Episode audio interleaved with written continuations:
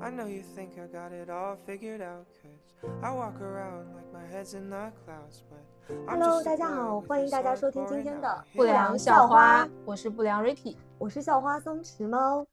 那今天是非心动系列的一期节目，然后就想讲一讲我最近的一些比较 suffer 的经历。嗯嗯嗯，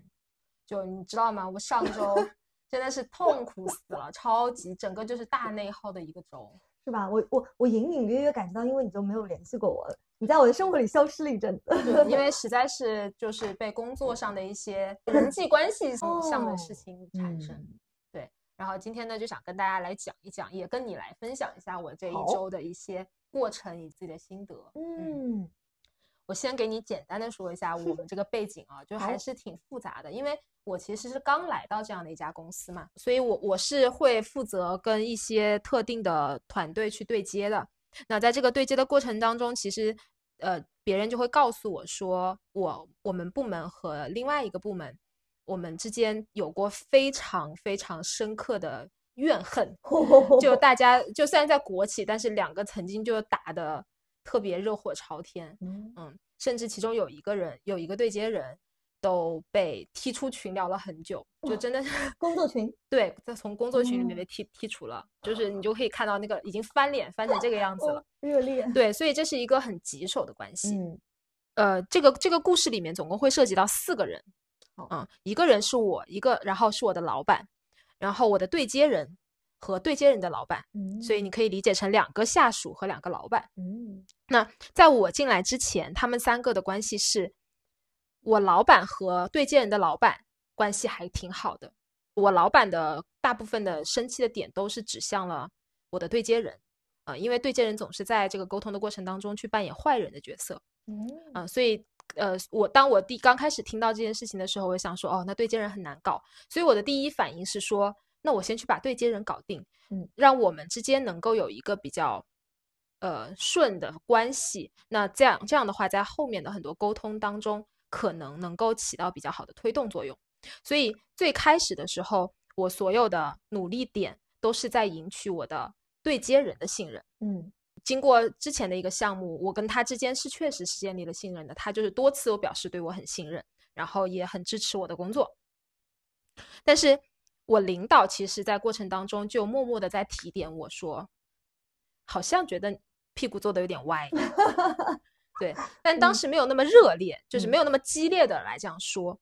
直到这一次，那天呢就发生了这么一件事儿。就周五的时候，我们我们一起开会，其实是两个部门之间有一些有点，就是他应该是他们有诉求诉诸于我们，但是呃很多东西就被我领导打回去了嘛，所以嗯他们又一次直接登门来说，我们面对面聊一下，嗯，看看有什么方式可以去调和这件事情。过程当中，我其实会觉得还蛮顺利的，就呃基本上我们该坚持的我们也坚持了，嗯，对方想要去争取的，我觉得我领导也是做了让步的。在我看来，这个会还是一个比较成功的会。那直到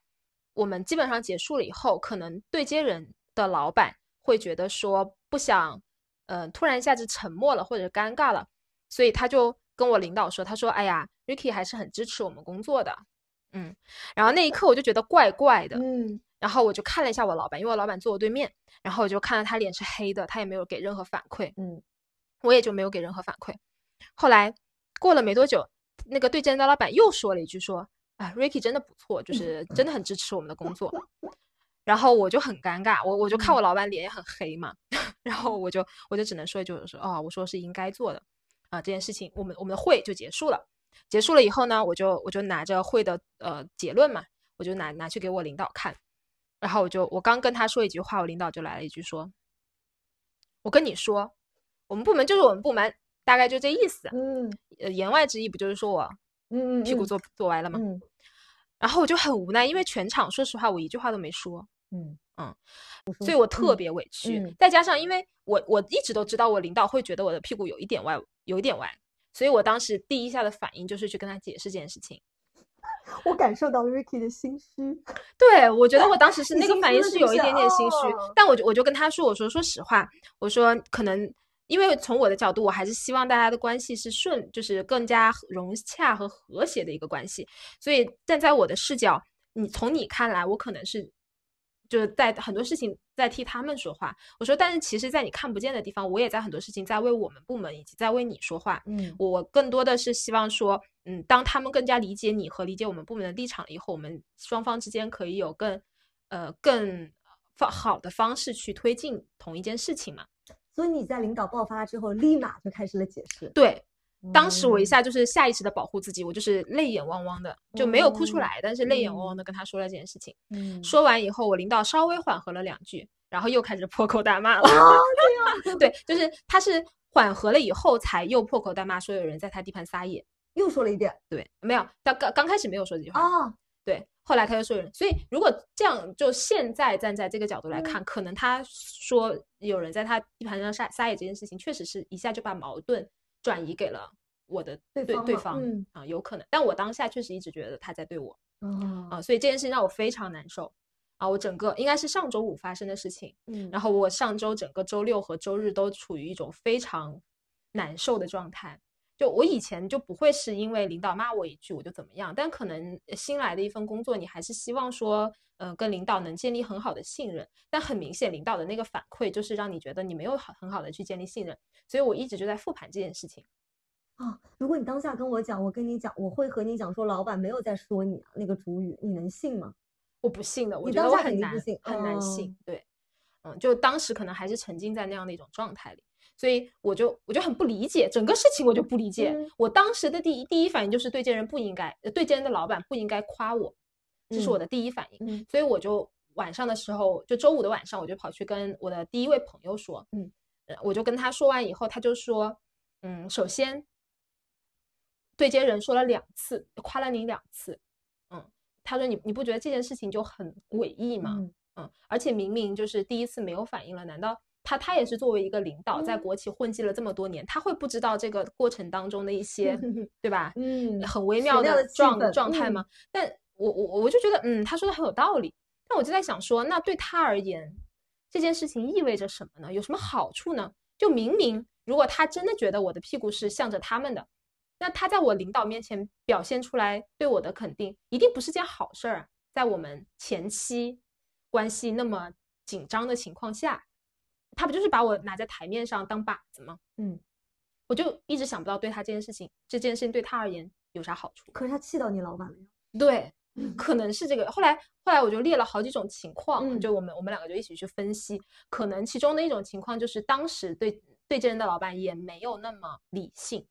所以他可能觉得自己受了很多的委屈也好，或者怎么样也好，没有办法发泄，所以他就想用我来激怒我老板，因为他在他在说我很支持他们工作的背后。就是在说，你看你手下的人都这么支持我们的工作，你怎么这么不嗯支持？是，对，然后还有另外一种情况就是，嗯，这就更复杂，就是嗯。会往很很很深的那种方向去想，就是因为对接人和他的老板之间的关系也很微妙，嗯。嗯，然后因为我跟对接人的关系好了，有可能会让对接人的老板也不爽，嗯那不爽了以后，也许他就觉得说对我也有一些不满，那趁这个哦机会敲打一下。敲打一下我。嗯对，嗯，所以，嗯，当时想到这儿，我就觉得我靠，国企太可 怕了。这这是我之前 在那嗯么长时间的那种嗯职业生涯里面，前两段工作经历都没有见过的一些状嗯态。嗯，我我就在想，我就前面那个你讲那个故事的时候，有可能真的是因为我不没有身处其中，我站站在一个非常非常远观和客观的位置，嗯我会有那么一点点觉得，嗯，我理解你的委屈嗯和你当下的情绪，但也有一种可能性，你会不会有放大一点？嗯就如果你那个时候没有把所有事情都往自己身上套，嗯，可能就不会想那么多。对，这事儿反正他们都是情绪对情绪，过去就过去了。嗯最后事儿做成了，做成到百分之几，那最后是拿结果来说话的。嗯呃，然后我想他们两个也都最后还是会希望事情能办成，嗯，是的。嗯得把自己摘出来一点。我觉得是，就我以前在面对这种状态的时候，其实我是不会去多想的，我真的会把很多呃原因都归咎于外界。嗯，但是因为我在上一份的工作里面，我不知道为什么大家很喜欢自省，很喜欢复盘，很嗯。喜欢去想，所以我我我在那个过程当中，我觉得我是慢慢在习得，就是因为我看到了他们去很认真的去把自就是把这个事情想清楚了以后，我会觉得他们在过程当中会受益，就是会哦。让后续的一些行动也好、推进也好会更顺利。我觉得复盘是很合理的一个嗯。行为，但是因为你因为你很快就自己带入到了一个有一点受害者的这个角嗯。色，就是是这样子的。如果当下你所有的委屈什么东西都是呃，我都是更偏技巧一点的话，嗯我觉得那可能是复盘习得了之后，我用一种应对方式去达成一些在职场上的目的，或者说希望领导就表决心嘛，嗯就有点像表决心。我现在就摆，我现在就摆正我自己的位置啊！你这么教我，我很委屈之类的。嗯，嗯，但是好像你你可能是更本能的对给了一个反应，对这个是会我会有一点点好奇的点，嗯你是不是太上心了？就前面的事对儿，对是的，对我来说，嗯前面的事情我太用力了，而且过程当中，说实话，我对自己也会有一些质疑，就是我用这样的哦方式到底好不好，到底合不合适？嗯我会用一种很真诚的方式去跟我的对接人沟通，但是我也很担心说，嗯，他会利用我的这种真诚嗯和坦率去利用我，嗯嗯。所以，反正因为过程当中会夹杂我对自己的质疑，然后嗯再再外加上我领导对我的一些质疑，嗯就会让我当下就觉得很委屈，然后也会很多事情会归咎于自己。嗯，特别理解。我觉得还是因为你很上心，然后这个这个路径你也没有那么熟悉，你在摸索，对我在摸索，嗯，嗯，所以就是给到负面反馈的时候，会特别一下打击到自己。是的，是的。然后，所以第一个朋友呢，他就特别好的一点在于，他帮我开启去想这件事情的一个方向。嗯啊、但是呃，会让我有一点点没有办法说服自己说，嗯、相信如果是这个这就是这种路径，只能让我去相信人性本恶，嗯嗯，就是他可能做很多事情，就是都是要么是对我领导不满，要么是对我不满。但我我自己内心是没有那么愿意去相信这件嗯事情的，我还是很希望说大家都往一个好的方向去想这件事嗯情。所以呢，我第二天又去啊，那当天的晚上我就去跟我的对接人联系了。哦。对，因为我其实当时最想跟他联系的一个点是要告知他，他的领导在会上表现出了这样的一件事情，然后那 which 在我看来对我来说没有很很有利，所以我很希望他在后面跟他领导的对接过程当中，不要太把我拎出来讲，因为我跟他领导没有直接的沟通，他领导听到的所有事情一定是从，他嘴里来的，有道理。对，嗯，所以我就想说，那你以后就不要把我突出出嗯来啊！嗯我我所有告诉你的事情都是你自己的想法。对对对，这嗯个很合理。对嗯然后，嗯，对接人我觉得他也是站在一个还蛮友好，就在我看来，嗯，蛮为我着想的角度去帮我分析这个问题。他就会，但一方面就是跟着我一起发泄了一下情绪，骂了一下他老板 然后另一方面他也会去跟我说，其实这个事情呢，嗯，你更多的是不要去在乎他为什么要这样做，嗯呃，因为那种揣揣测是没有办法被证实或者被证伪的。那你你去想这件事情，对你来说就只是内耗而已。嗯，那对于这件事情来说，可能你更重要的是要去想清楚他对你的教训是什么，或者说你在这个过程当中是不是有哪些地方做的不够好。嗯，我就觉得。嗯，当时是有被安慰到的，因为他在把我往一个很正向的方向去引导，而没有因为这件事情。说实话，他如果要利用我的话，他其实可以来放大我对我领导的负面情绪，然后让我更屁股歪向他们这一边，有可能啊。对，但是哦，但是头脑清醒如你，我觉得你不会上这个当的。呃，对，但是我当时就嗯就觉得，嗯，他其实是还是蛮好意的一个状态去去引导我往正嗯正正常的方向去想，所以他就会告诉我说，可能会不会站在你的领导的立场，他这样呵斥呵斥了你一番以后，你以后会对推这件事情的态度发生一些变化。我说会，他说你会发生什么变化？我说我可能很多事情就会躲在后面一点，我没有那么，我不会那么积极的去推这件事情了。明明知道这件事情可能就是会，嗯，是当靶子、嗯被当靶子使的一个状态，会让他不开心。然后他说，嗯，他说这有可能是你领导想要的，嗯所以，嗯，我当时就觉得说的也挺对的，但这这样的一个聊天给我的结论就是，我以后要躺平一点。嗯就在这件事情上，至少是战略性的稍微躺平一嗯下，呃，让让可能我领我在这种屁股坐歪的这种状态，在我领导那里没有那么 明显明显嗯了，让他慢慢去消退一点。嗯，但是聊完了以后，我又觉得 跟我想就跟我呃想象的还是不一样这个答案，哦因为我觉得从我的角度来说，我很难真的做到躺平。嗯，我还是很希望说自己能够去发挥一些主观能动主观能动性去做一些事情的，所以我又去找了第三个朋友，嗯 执着的你，对 执着的我也一直就是这是这体现两件事情，第一是我是一个很刨根究底的人，嗯如果我没有挖到我自己想要的答案，我会一直去探寻答案。第二，说明我真的是一个很 E 的人。哎我很好奇，你想要的答案就是你内心预设了一个答案吗？还是你听到的时候觉得那个好像不太对？对对对，是排除法。哦，然后，而且你你发现，其实我跟每一个人越来越沟通的过程当中，他们在帮我做分析的过程当中，也是推动我自己去思考，嗯这就是艺人的思考方式。对对对啊、对，就真的很艺。嗯，通过交流的方式去帮自己帮助自己梳梳理理，嗯，而且每次在跟别人讲一遍的时候，也是一种梳理。对，我懂，我也我也是这样。对。然后我就去找了第三个朋友。我觉得第三个朋友，因为他跟我就没有任何的工作关系了，而且他对我是一个非常非常了解的人，所以他就会站在我的角度去帮我思考这些问题。我就我第一还是问了他的这个问题，就是我对接人的老板为什么要当场表扬我两次？然后他说，他那个答案是让我信服了的。嗯，他说有没有一种可能性是他在让你表态？哦，对，就是他说，嗯，他如果他说 Ricky 很支持我们的他我们的工作，如果你说了是，嗯，那你就是在支持他们的工作啊，嗯或者你就是默认支持他们的工作。我说，嗯，好像挺有道理的，但是这个时候实际上是把我推到了一种两难的境界啊。我我觉得当时我的确实我的回应是不好的，我是不擅长处理这样的一种呃情景的。哎，我突然想到，如果当下你表态的时候，你把这些全都推给领导，对哦，你你也你也这么想，他是这个意思啊？他他嗯当他点到这个点的时候，我突然就有点，我就觉得我哦当时的表现确实不够好。他嗯首先，因为他说第一遍的时候，如果我们假设他就是想让我表态，嗯嗯，那这呃我做的好，他其实是帮我垫了一个台阶；我做嗯的不好，就是我后面的这个结果。嗯，呃，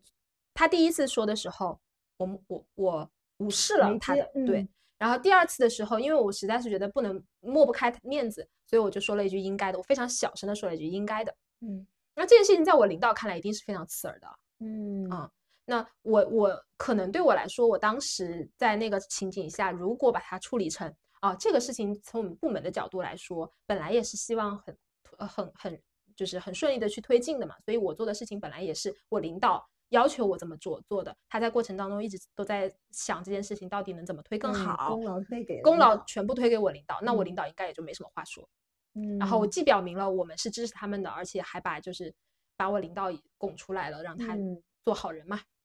哇，哎，你这朋友厉害，因为你这个朋友一讲的时候，我脑子里就有那种鲜活的画面。就我我职场上也会遇到一些人，真的是很厉害。嗯他就是 你说什么，因为我也不带目的，试探的目的没有，但是他永远都能把所有的话圆到他们领导头上。对，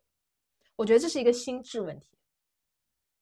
就是要我觉得是需要深深根植在就是体制内人的哦，exactly，我同意。而且是越是北方越这样。对，我遇到很多北京的同事，他真的就是绝对就是因为我们在上海就大家都比较平等嘛，都甚至有的时候我们领导可能还会出现那种在等我们的那种情况，但嗯是他们绝对不会，他们领导就是只负责上车嗯摆摆手嗯笑一笑，同志们辛苦了，没了，其他所有话都是他们讲，嗯，所以该讲的不该讲的都得他们讲。是的。然后，但你在讲这件事情的时候，很多时候可能付这个领导付这个钱的目的就是好人让他做，对，坏人让真的你做。是，所以以所有好的方方向，可能都需要去往领导的那个嗯上面去引。嗯虽然这个跟我之前几年的工作经历完全就是 没有这方面的经验，但我觉得可能既然你选择了一个在体制内或者在国企这样的一个工作，嗯，它也是你未来很难以去避免的。毕竟我经常跟别人说，领导也是人嘛。嗯那如果是人的话，他也还是会有情绪，再再客观、再中立，他还是会有自己的情绪的。嗯，所以如果你在这件事情上表现的比较好，特别是这种微妙的关系表现比较好的话，其实是很加分的。嗯，哎，但是其实你当时很自然的给个反应，我觉得领导也会知道你是个不太有城府的人，这不一定是一个糟对的事情。这嗯个就比较看你领导到底是个什么风格了。如果如果领导是那种城府很深、想的比较多的，那就比较难搞啦。也不一定啊，他起码知道说你是一个不太有哦城府的人，他可以嗯培养你。嗯，有道理。嗯，对这是我，然后我问了，我又问了我第三个朋友第二个问题，哦哦哦，我就是又有第四个朋友了。啊是有第四个朋友，OK，好。嗯，然后我就问他说，因为在我第二个朋友那里，我其实得到的结论是，我可以暂时躺平一下，至少嗯战略性的躺平一下。我就去问我第三个朋友，我说你觉得我应该躺平吗？他给我的答案是，我觉得你不应该躺我觉得我不知道这个建议是好还是不好，但我会觉得他跟嗯、呃他他也是给我一种很正向的感觉对，嗯，就不是说让我去逃避或者怎么样。但是他会说，因为你不能因为一次的这样的事情，然后就显得让你领导很明显的感觉到你积极性就是下降了啊，我觉得这样也是不好的。你嗯只是需要换一种方式，但是推动事情这积极推动这事情这件事情，你还是要去做去做的。对，因为只有这样，他才会知道你你也是有韧性的啊，你还是在呃冲着就把事情推进下去的这样一个方向去努力的，哎，我觉得这个思考方式就很正面，超级正。而且最关键的是，它让我们把主动权还是掌握在自己手里。我觉得这是这是非常非常重要的一点。对的，嗯，而且其实换句话说，如果我当下战略性躺平了，那我又要等到什么样的一个时机，对，我才能有机会又不又不躺平了呢？嗯对吧？我觉得就还蛮那个的，蛮被动。对，而且可能当时领导也真的只是一时的情绪，他在面对你的时候，我也不觉得他是特别城府的在那面对你，啊，对，他可能是特别直直接的在面对你。是的，所以其实你给到的那个特别直接的回应，我不觉得是个特别糟的反应，只是会上可能显得略微没有那么有经验，嗯，对吧？对的，没有那么油。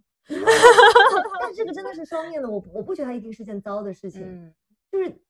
两边领导如果都是，起码是见惯这种场面的，嗯他们起码会知道，你你你你是踏实工作的人，嗯，对吧？对，嗯，不是糟事儿。希望我嗯领导这么看。呃我一定会的，就不论他说什么，嗯我觉得这个内心的基本判断肯定会有。嗯嗯嗯，然后对，然后我跟第三个人聊完了以后，我就觉得，嗯，嗯我想要的答案基本上都是有了的，基本上都基本上出来了。对，嗯嗯，就包括说我我的问题到底出在哪儿，以及说我嗯后面应该怎么做，我好像都有一点点影子了。但是我就不知道为什么，我就去找了第四个朋友，啊，嗯，也是就机缘巧合，他那天晚上找我聊天，哦我就把这件事情跟他说了。我说完了以后，因为她是一个比我们还大蛮多的姐姐，就她女儿都已经快高考了，嗯所以她在职场上有非常丰富的经验，然后她也是她自己也是个管理者，她就会跟我讲说，嗯，在这个她说我觉得呢，对你来说这样的一种，呃，跟你领导算是产生了一些些的信任危机，嗯，他说但是，嗯、嗯，这个危机怎么去处理是很重要的。就你不能坐视不管，你不能觉得说我自己想通了或者怎么样，我就就就这样过去，而嗯更多的你应该是主动的去跟你领导沟通。他就给我举了个例子，他就说之前他的那个团队就是做了就是一个国民级的产品，然后就产生了一个宕机。就是去，就是哦大家都用不了那个 app 了，就是一嗯个很大的事故。然后当时公司领导就是非常生气，但是呃，当时负责去处理这件事情的那个那个管理者非常的真诚，他非常真诚的去，也非常坦诚的去跟他的领导以及说公司的领导去汇报这件事情的始终，而且非常有担当的就把这样的一个错误就给承认承担下来了。嗯，所以嗯，就是他的那种呃比较及时的沟通和比较坦诚的沟通，其实反而让扭转了他的领导和公司领导对这件事情的看法。啊，就会觉得啊，你是非常有担当的，而且你非常积极的去处理这件事情。嗯，其实有的时候他就相当于把危转成了机。呃最后其实他的那个领导就他很已经很大的一个领导了，也是被公司处罚了的，嗯就通报批评。但是所有的人都知道，他领导其实只是背了个锅，嗯嗯，就把这件事情扛下来了。而且嗯大家对这件事情的反馈也其实还蛮好的，就嗯内部反而凝聚了人心，然后也增进了他们之间的关系。所以他就会告诉我说，其实这样这这样的一种时候是一个非常好的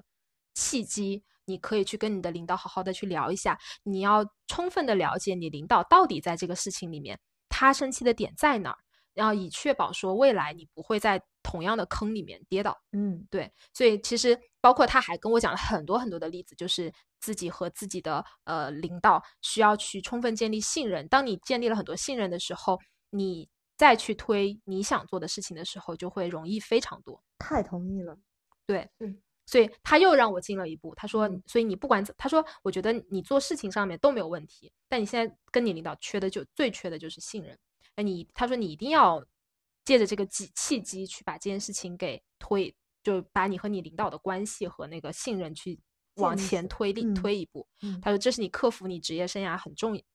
的一个很大的障碍。嗯你克服了以后，你就会有很大的飞升。我就听了他的想法，我就说好的，我一定会找机会去约我领导聊一聊的。然后恰好，呃，就就到了周一嘛，到了周一以后呢，我们早上开例会，我不嗯知道是不是因为我全程就是那种冷漠脸，然后抱着个双手就在那儿听，嗯还是怎么样？然后中午的时候，我领导就给我发微信说有空我们周三聊一下嘛。啊，然后我就跟他我说我说我内心想，哎，也挺好的。如果他不找我的话，我也要去主动主动找他。所以我们就约定了一个时间，说我们要一起聊一下。然后呢，在聊之前，我就在想说，我总归得想一想，我得跟他聊点啥吧。嗯就上次有一期节目里面，我们提到了教练嘛，对不对？嗯后来我就在看教练的书，啊、那个书里面就是说，嗯，当你在开启跟某人开启一段对话之前，你要先想清楚自己的目标是什么，在这场谈话里面你需要达成的目的是什么，然后你再围绕这些东西去做嘛。我就想说，嗯，那我的目标就很简单，就是一道歉，嗯 啊、就让领就是让不管怎么样让领导生气了，都是一件不正不对的事情。嗯然后其次呢，我也想就是跟他表达说我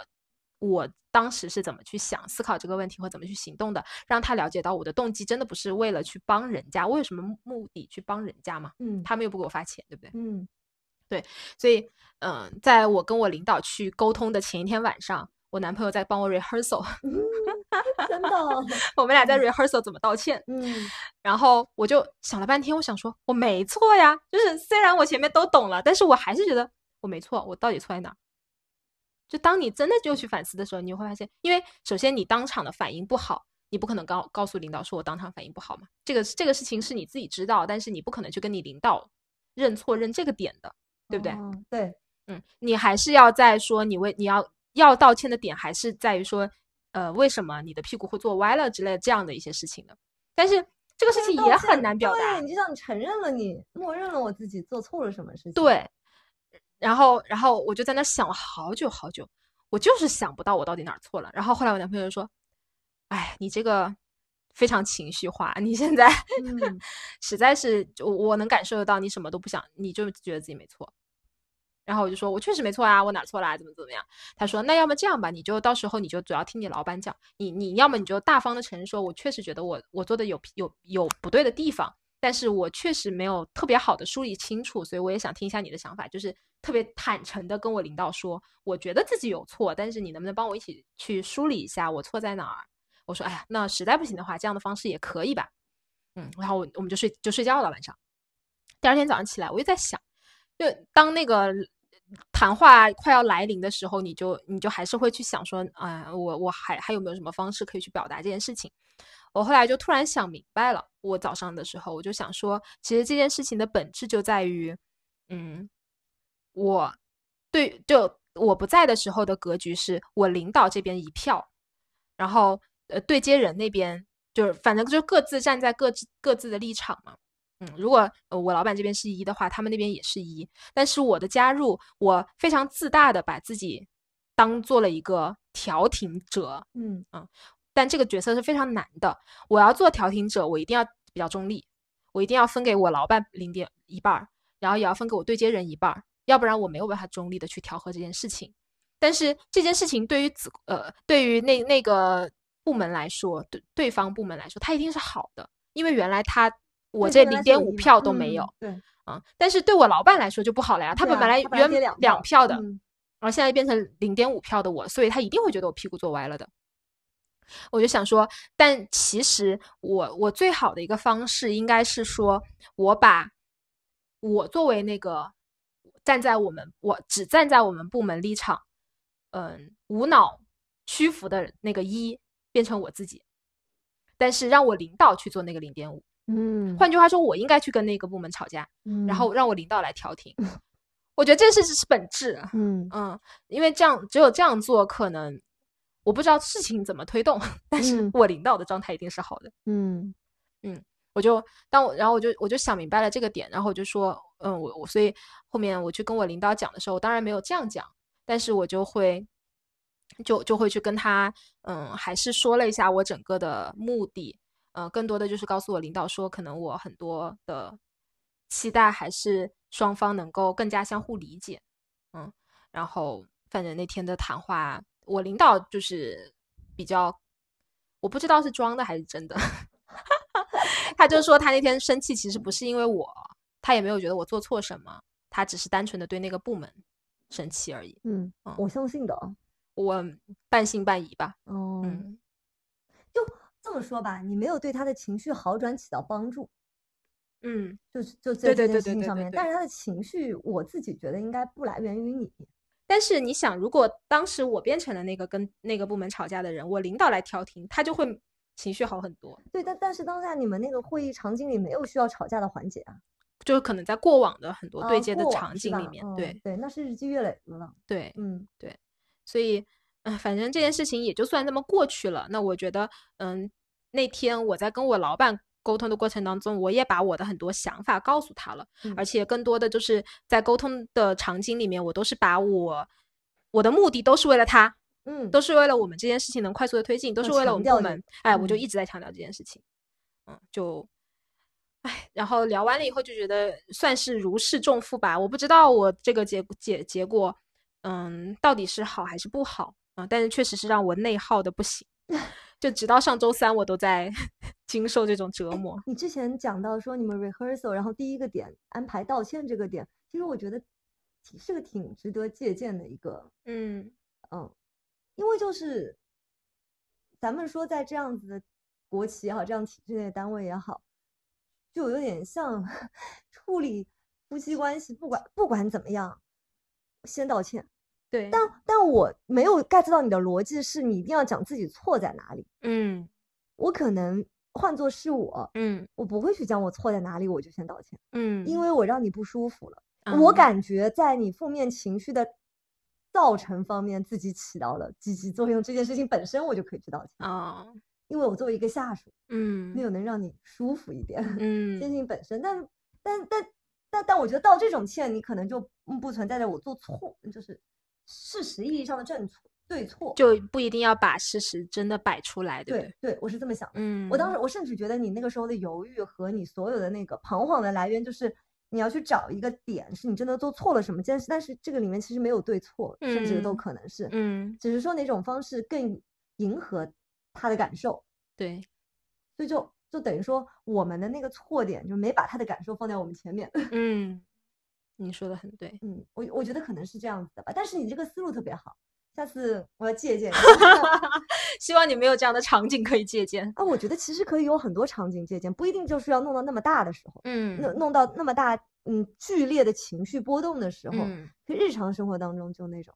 对，确实是哎，但是就我觉得也反映了一件事情，就我我比较弱，为啥？我很爱道歉的，其实哦，我觉得你是爱复盘，我只是爱道歉而已。我就是很很追根究底的想知道自己到底哪儿错了。如果没有错，我一定不我就不会去道歉的。可能我本质里面会觉得这个世界上大部分事情就没有对错嗯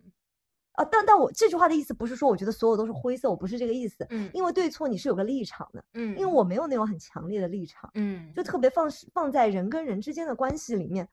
我觉得很多时候所谓的那个对错，或者说所谓那个我要去道歉的点，只是因为我没有给你起到正面的情绪推动作用这件事情。如果我觉得我有一个任务叫做说我应该起码保持你平静，那我都没做到，我就可以去道个歉了，哦，就说没有对错。嗯，但我我我不知道，这不一定是一个特别好的思维思维路径，嗯，但可能也真的是，嗯，我在这种环境里待久了。有可能。嗯，就像我上周遇到一个事情，就呃等于说是一一个培训，它有两场，一个在嗯九月，一个在十一月。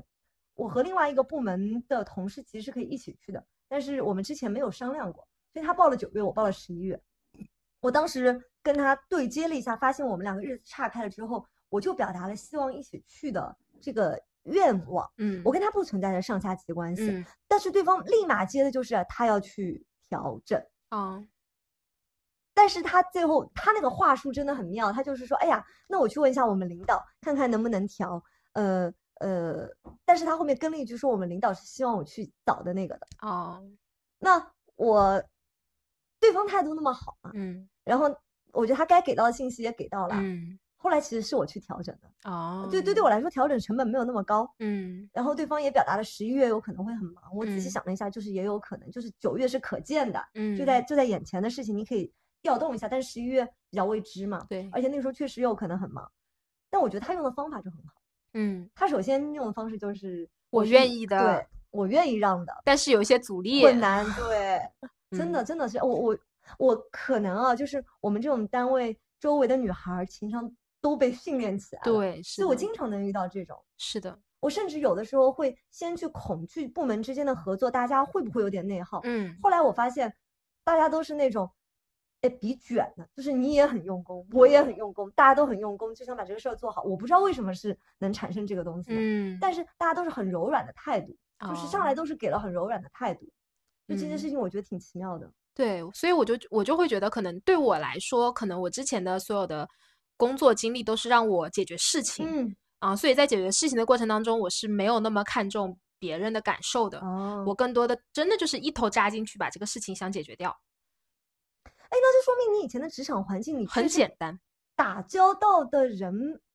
没有那么多，是不是？不是，是很多的。但是我第一份工作因为是做咨询的，嗯嗯其实它就是那种很简，相对比较简单的，嗯我不会去掺和到很多人际关系里面去的，嗯我只要把自己项目做好就可以了，嗯客户满意就 OK 了。嗯嗯，第二份工作是本身工作的企业大家比较年轻，嗯也没有所谓的那种上特别明显的上下级的关系，嗯，而且我们那家公司特别强调所谓的平等啊。正直啊，这样的一些扁品质平化管理对，所以确实从呃文化上来说，就也没有这样的情况，大家都比较简单，就是想去把这个事情赶快推进下去。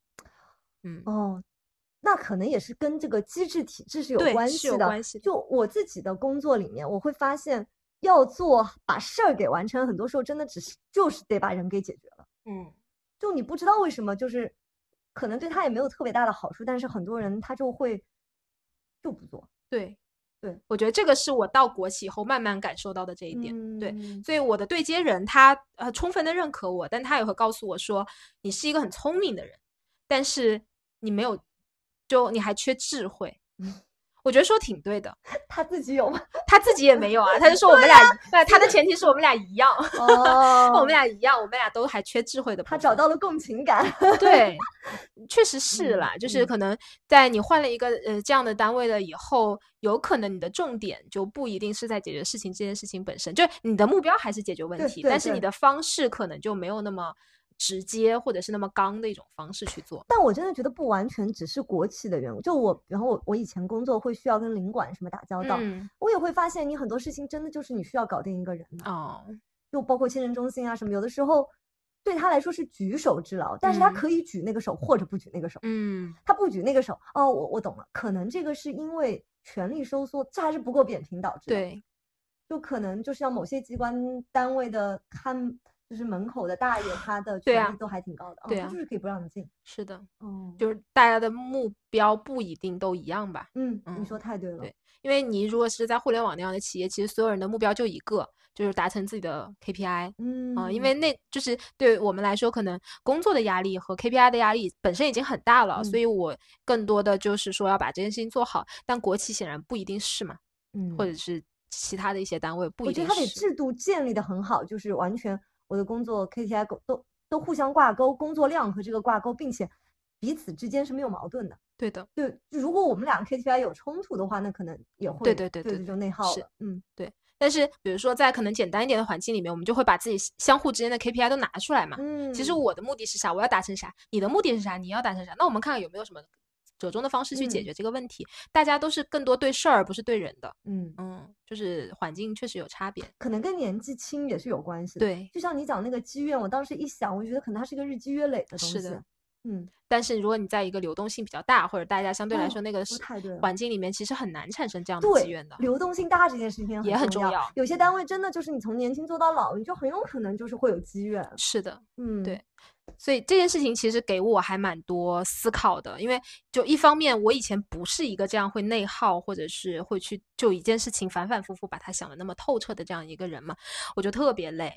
嗯，我上周就整个就是虽然周三就解决了这个问题，但我上周一直都是一种很疲惫、很疲惫的状态。嗯，我觉得在这个过程当中，其实我看到了就是在职场里面每一个人他都有自己的立场。对，那你你到底愿不愿意为这样的一个立场去做你自己的取舍？很明显，大部分的人是会因为我屁股坐在这里，我 就按照我。这样的一种状态来行事，那但可能对我来说，我还是处于一个比较纠结和拧巴的状态。我还是会想去坚持说我认为对的那件事情。那如果我这样，我我这样去做的话，那我就可能需要去采取更加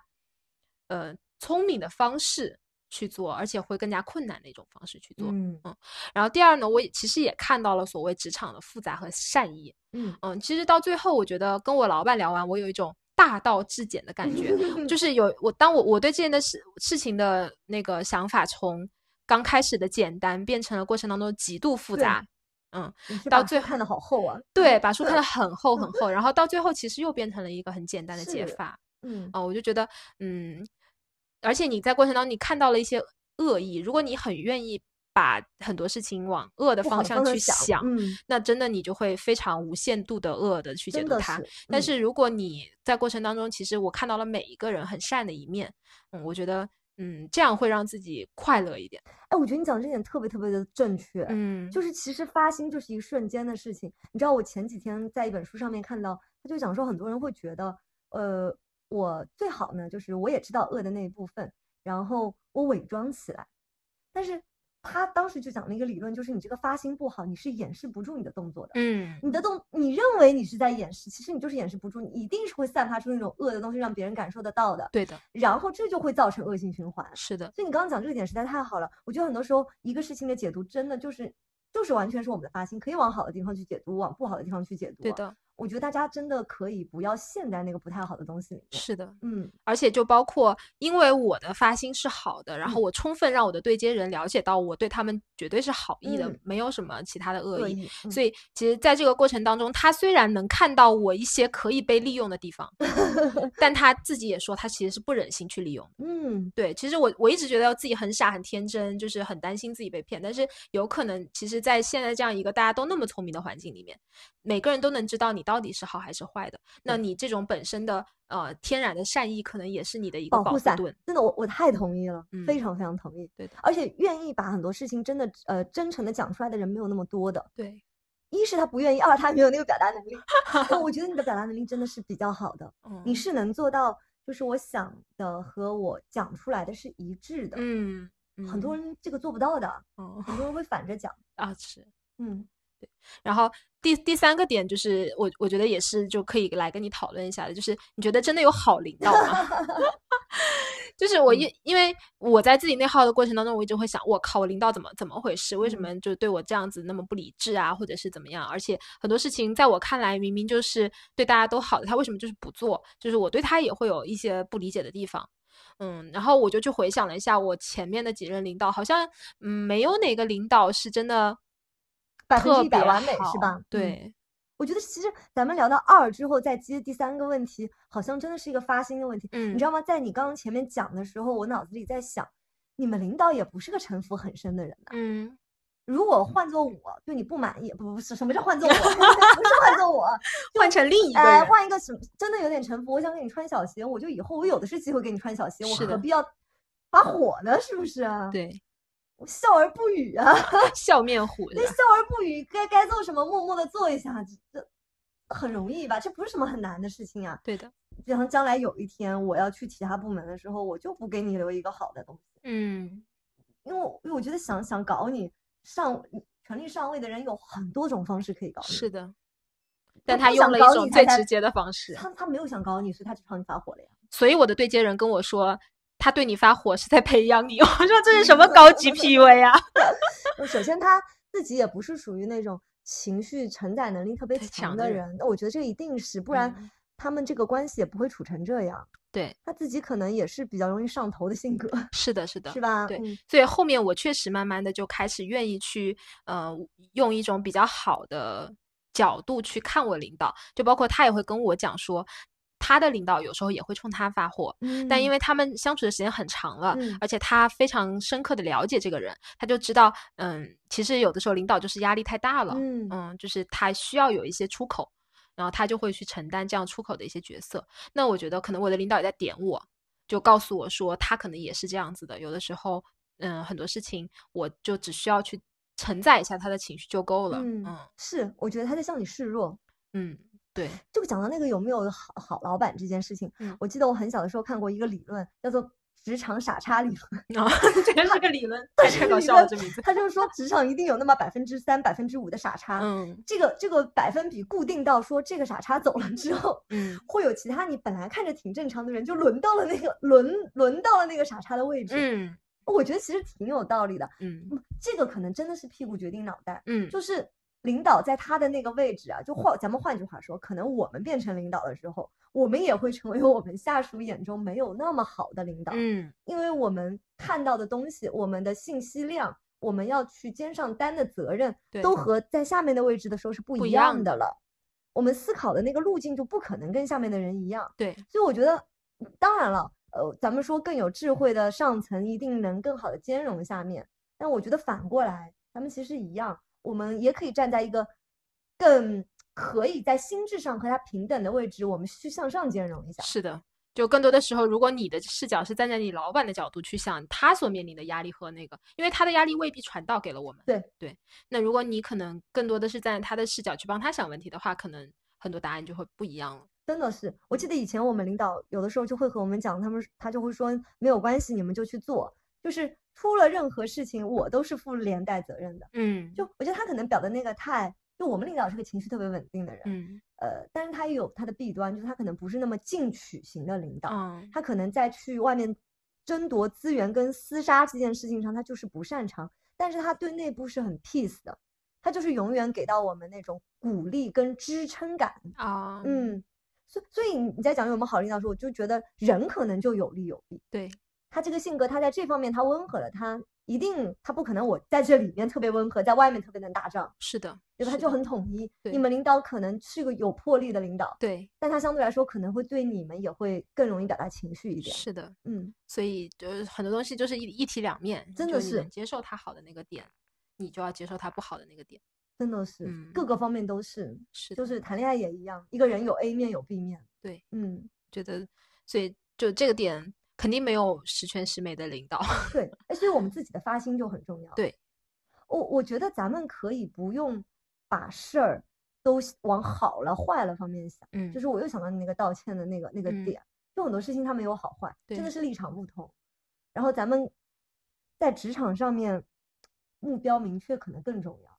知道自己要什么。嗯，然后就是我觉得你讲的特别启发我的，就是真的要和领导建立起很好的信任关系。对。我觉得大家真的完全没有必要去搞脑子，嗯，对吧？我觉得那个力气还不如放在把事儿做好上面。对的，嗯，对。然后最后一个点，我就是对我自己来说，我觉得我我曾经是一个所谓钝感力很好的人，就是我其实不会因为别人对我的指责也好或者怎么样，去好太多的内耗。但是在这件事情上，我真的特别特别的内耗。嗯，我会觉得，嗯，他。我我我也跟我的对接人说，我说我是一个有钝感力的人，但我觉得我之前的那种所谓的钝感力是在于说我很多东西我就忽略了。哦，对我就没有那么细的去思考，嗯，但是钝不代表傻呀，嗯，就可以钝，但是我该知道的我需要知道，所以虽然呃之前可能一周发生的这样一件事情让我一直都会很难受，但我自己是比较喜欢，呃，就不是不能说喜欢，我比较拥抱这样的一个状态，因为我会觉得。嗯，它对我来说一定是一个很好的成长。嗯，我我很希望自己的一个状态是我从原来那种很钝、忽视很多东西、很多问题，然后变成现在这样，可能相对来说会比较纠结、比较拧巴，会比较反反复复去思考的一个状态。慢慢的，当我把很多事情想通了以后，我再回复到原来那种比较钝的状态，就是又把书重新读薄了。对我很希望自己是这样的一种状态哦，我有觉得你不一样了，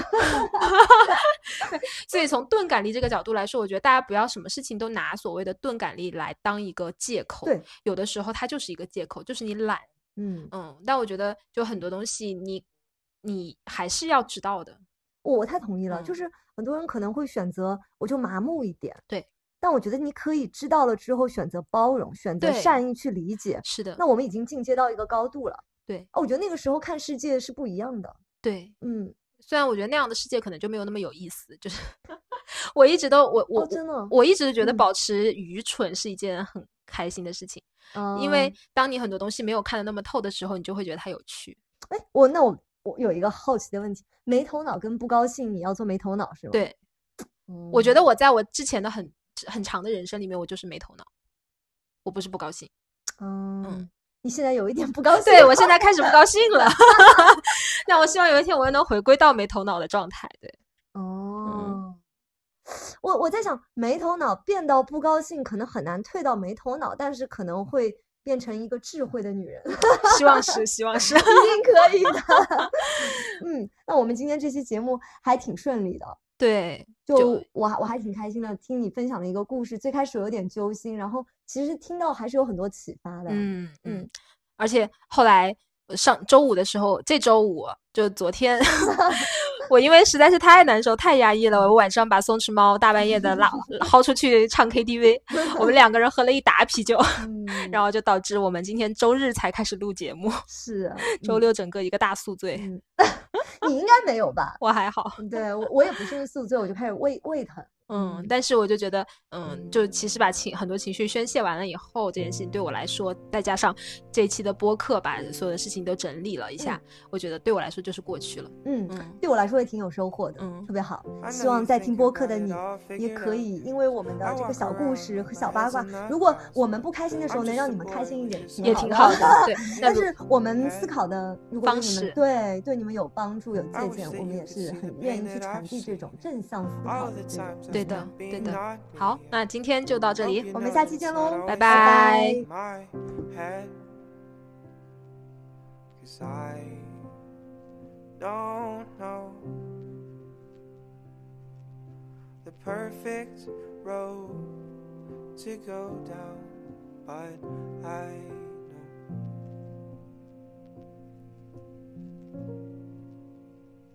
I'm trying my best. Trying my best to be okay. I'm trying my best, but every day it's so hard. And I'm holding my breath.